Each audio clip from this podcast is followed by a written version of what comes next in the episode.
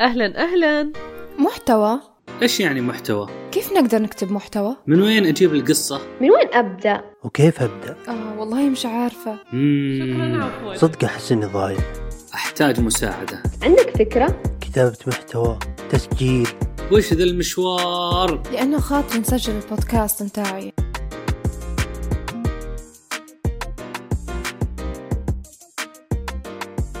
reporting من مدينة لندن أونتاريو. معكم سامية النهدي تحييكم في حلقة جديدة استثنائية من برنامج من كندا مع سامية. طيب إيش الهدف من هالمقدمة العنيفة؟ الهدف إني متوترة.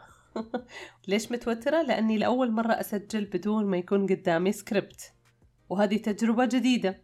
أنا حابة أعملها هالسنة لأنه أعتقد أنه هذه المهارة اللي أحتاجها حاليا الواحد ما يكون يحصر نفسه فقط بالنص المكتوب. خلال الأيام اللي فاتت عملت لقاءات عفوية مع زملاء آه، تعرفت عليهم في الإنستغرام. اللقاءات كانت جدا ناجحة في نظري. كثير ارتحت في الكلام وحسيت إنه الموضوع هذا لازم أتدرب عليه شوي في الأيام الجاية بهدف إنه يكون إنتاج الحلقات سلس أكثر من الطريقة اللي كنت ماشية عليها. أنا كنت أقضي وقت كثير في تحضير الحلقات. لأنه فيها بحث وفيها تجميع معلومات وفيها سكريبتين كامل. الحلقة تعيش معي مثلا أيام وأيام قبل ما أسجلها. فلما يجي وقت التسجيل أنا في مكان متحكمة بكل شيء. عارفة إيش راح أقول عارفة سير الحلقة عارفة المواعيد اللي بحط فيها المقاطع والإضافات حاسة أني you know full control. الآن حابة ما أصير full control حابة كذا أجرب على الله. وشهر رمضان فيه الخير والبركة. أنتوا انتظروا الأيام الجاية. يا تنزل لكم حلقة لطيفة وجميلة وتدعموني عليها زي ما تعودت منكم. أو سجل عندك واحد فشل ذريع. لازلنا نحكي عن صناعة المحتوى في الموسم هذا. في كل حلقة زي ما تعودنا يكون في قصة. ما لها علاقة مباشرة بصناعة المحتوى ولكن في فكرة من وراء القصة ممكن إحنا نتبناها كصناع محتوى وتساعدنا في فهم مهارة معينة أو طريقة معينة في الشغل. قصة اليوم. بما أنه اليوم الحلقة غير مكتوبة قصة حصلت لي أنا شخصيا في 2018 على أنها قصة بسيطة جدا ولكن المغزى منها راح يفيدنا كثير إذا فكرنا كيف ممكن نستفيد من هالمعلومة في صناعة المحتوى. عنوان حلقة اليوم هو على طريقة الديك الرومي اللي هو التركي في كندا. جاهزين للحكاية؟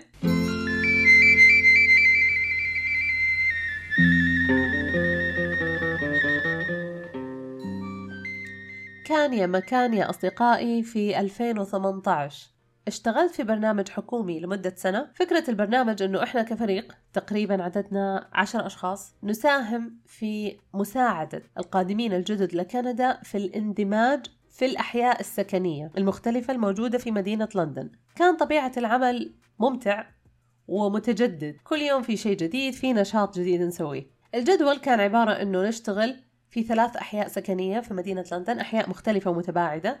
واحد من الأحياء كان لطيف وخفيف وعندي فيه صداقات. ما كان فيه أي إيشو المكان حلو ولطيف. الفكرة في الحي الثاني. الحي الثاني كان في منطقة بعيدة نوعا ما بعيدة عن مكان سكني بعيدة عن التجمعات اللي يكثر فيها وجود متعددي الثقافات خلينا نقول. الحي هذا حي نائي يعتبر آه مو كثير فيه تعدد. يعني لما تروح الحي هذا تصير أنت الوحيد اللي شكلك مختلف. اشتغلت في هذا المكان كان معي زميلة من الأردن هي معي في نفس ال project اسمها سين. أنا ما استأذنت منها فما أعرف لو أقدر أقول اسمها. سين إذا تسمعيني I miss you. Let's catch up. دارت الأيام وجاء عند الكنديين عيد الشكر Thanksgiving اللي يحتفلون فيه في نوفمبر. طبعا يا سامية أنت قاعدة تمجدين أعيادهم وإحنا في رمضان. أنا ما مجد أعياد أحد هي قصة عابرة وعيد الشكر موجود existed قبل ما أنا أنولد أصلا فمش هذا حديثنا. كنا نتكلم عن العيد وإيش فكرته وكانت واحدة تشتغل في هذا المكان لطيفة جدا لطيفة جدا وعلى الفطرة. ما عندها علم بثقافة الناس اللي من الشرق الأوسط. كانت دائما تقول لي سامية صوتكم عالي. Is there any problem؟ وهو ما في problem. إحنا نتكلم عادي نتونس. نضحك ويعني هي تشوف حوارنا هذا إنه في مشكلة وممكن هي تتصل على ال security بعد شوي. سين طباخة درجة أولى. هي من الأردن وتعمل كل أنواع الطبخات وأنا تعلمت وصفات كثيرة على إيدها. كانت دائما تعطيني tips في كيف الأمور نسويها بشكل سريع علشان نخلص.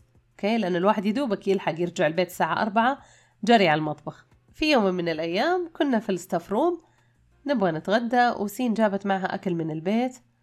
جابت Tupperware مليان محاشي محاشي من جميع الأنواع والأصناف. شي كوسة على باذنجان على يعني ورق عنب. فتحت هي بس ال Tupperware معلومة في كندا على فكرة الروايح تثبت وتكون أقوى من الروايح اللي إحنا متعودين عليها بحياتنا. الجو فيه رطوبة وال heater عالي. والبنا هنا كله خشب. فبالتالي أي ريحة مثلا ريحة أكل أو ريحة عطر قوي تمسك تمسك وتكون قوية موجودة ما تروح بسهولة. السين هذه فتحت ال Tupperware حطته في الميكرويف علشان يسخن. الريحة وصلت آخر الشارع.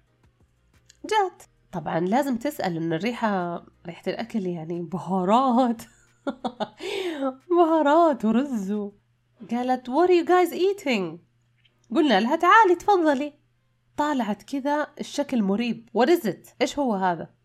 قالت لها سين it's stuffed vegetables. خضار محشية.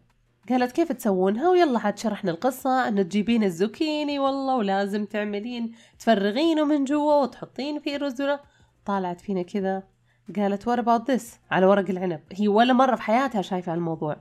قلنا لها it's والله grape leaves تجيبينه من الشجرة وتعملين. طبعا إحنا نشرح الموضوع بفخر. شوفي إحنا ال cuisine تبعنا كيف. هي طالعت فينا كذا قالت why why do you do all that? طبعا ال why في نظرها إنه الموضوع يتعب. طبعا الكلام جر بعضه وبدأت تحكي لنا على موضوع التركي بما إنه كان عندهم عيد الشكر. قالت إحنا في عيد الشكر نطبخ التركي ياخذ ثمان ساعات أو عشر ساعات بالفرن.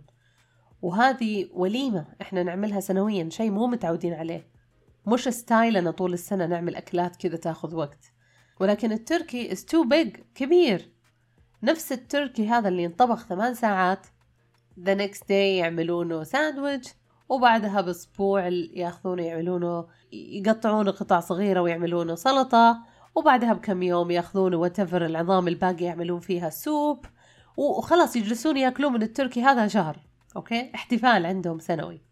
الفكرة في الموضوع إنه الناس هنا الأكل عندهم ما هو priority اكتشفت.